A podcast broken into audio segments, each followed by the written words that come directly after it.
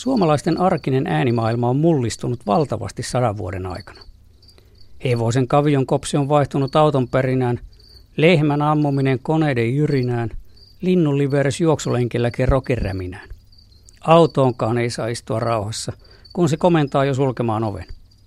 Yhtä tyhmentävää on kaupat, kadut ja kodit täyttävä lapsellinen mainoslepertely. Suomalainen ei omin korvin hoksaa enää kevättä, kesää eikä syksyä – kun samat äänet soivat vuoden ympäri, aamusta iltaan kaikkialla kaikuu toinen toistaan pöljempiä piipityksiä, jotka kertovat, että joku typerä rakkine ehkä toimii, kohta jo lämpenee, kolmen sekunnin kuluttua käynnistyy, kahden, yhden, nollan. Nyt yrittää yhteyttä ulkoavaruuteen, ehkä toimii. Oho, nyt se piipittääkin akun loppuvan, kun tämä tuhannen toitotuksen konsertti syö virtaa kuin musta aukko aurinkoja. Autot, koneet ja muut värkit kiduttavat korviamme tuhansilla erilaisilla ärsykkeillä mutta eivät ihmiset ennenkään päässeet pakoon yhtä mekaaniselta kuulostavaa ääntä. Vain muutama sukupolvi sitten monissa kodeissa ja työpaikoissa siritti kotisirkka. Kellertävä ja lättänä sirkkalaji, jolla on hepokattimaisen pitkät tuntusarvet, mutta lyhyet takaraajat.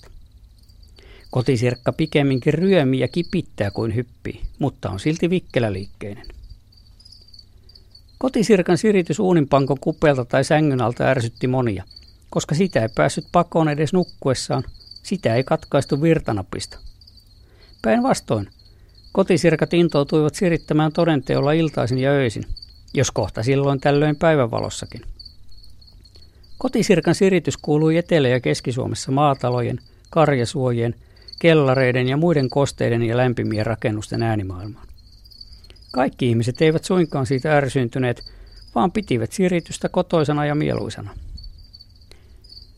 Kotisirkat katosivat taloista ja muista sisätiloista, kun puulämmitys vaihtui keskuslämmitykseen ja ilmankosteus huoneissa oleni muistakin syistä.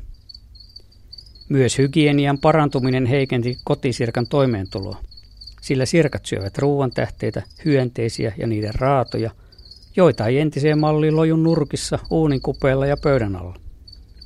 Luonnossa tämä lämpimän rakastaja ei näin pohjoisessa pärjää – eikä se ilman ihmistä olisi tänne asti Pohjois-Afrikasta ja lähi aikoinaan kulkeutunutkaan. Ainoa mahdollisuus selvitä täällä varsinkin talven yli on pysytellä sisätiloissa nykypäivän huonesuomalaisen tavoin.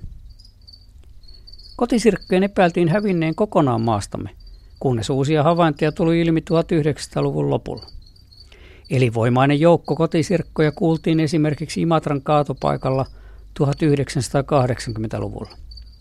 Sittemmin kotisirkkoja on paljastunut eri puolilta Etelä-Suomea leipomoista, pesuloista, varastoista, kellareista, kasvihuoneista ja muista kosteista ja lämpimistä rakennuksista.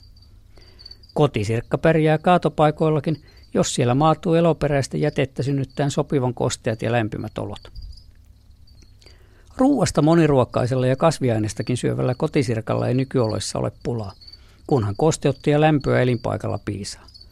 Viime vuosikymmenten rakennustyömailla on kyllä kaikin keinoin varmistettu, että kotisirkat tulevat valloittamaan talomme.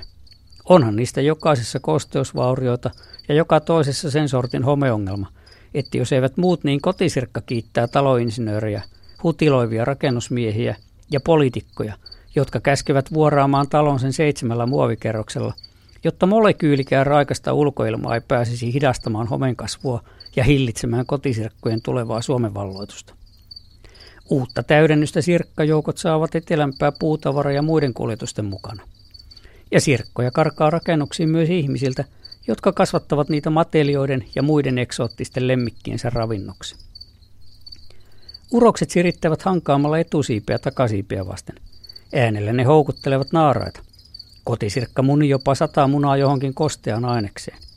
Parin kolmen viikon päästä sirkkavauvat kuoriutuvat ja kehittyvät sukukypsiksi parissa kuukaudessa. Kotisirkan lemmellaulu on yksinkertaisuudessaan minusta kyllä paljon kauniimpaa kuin nuorisokanavilla soitettu kakofonia.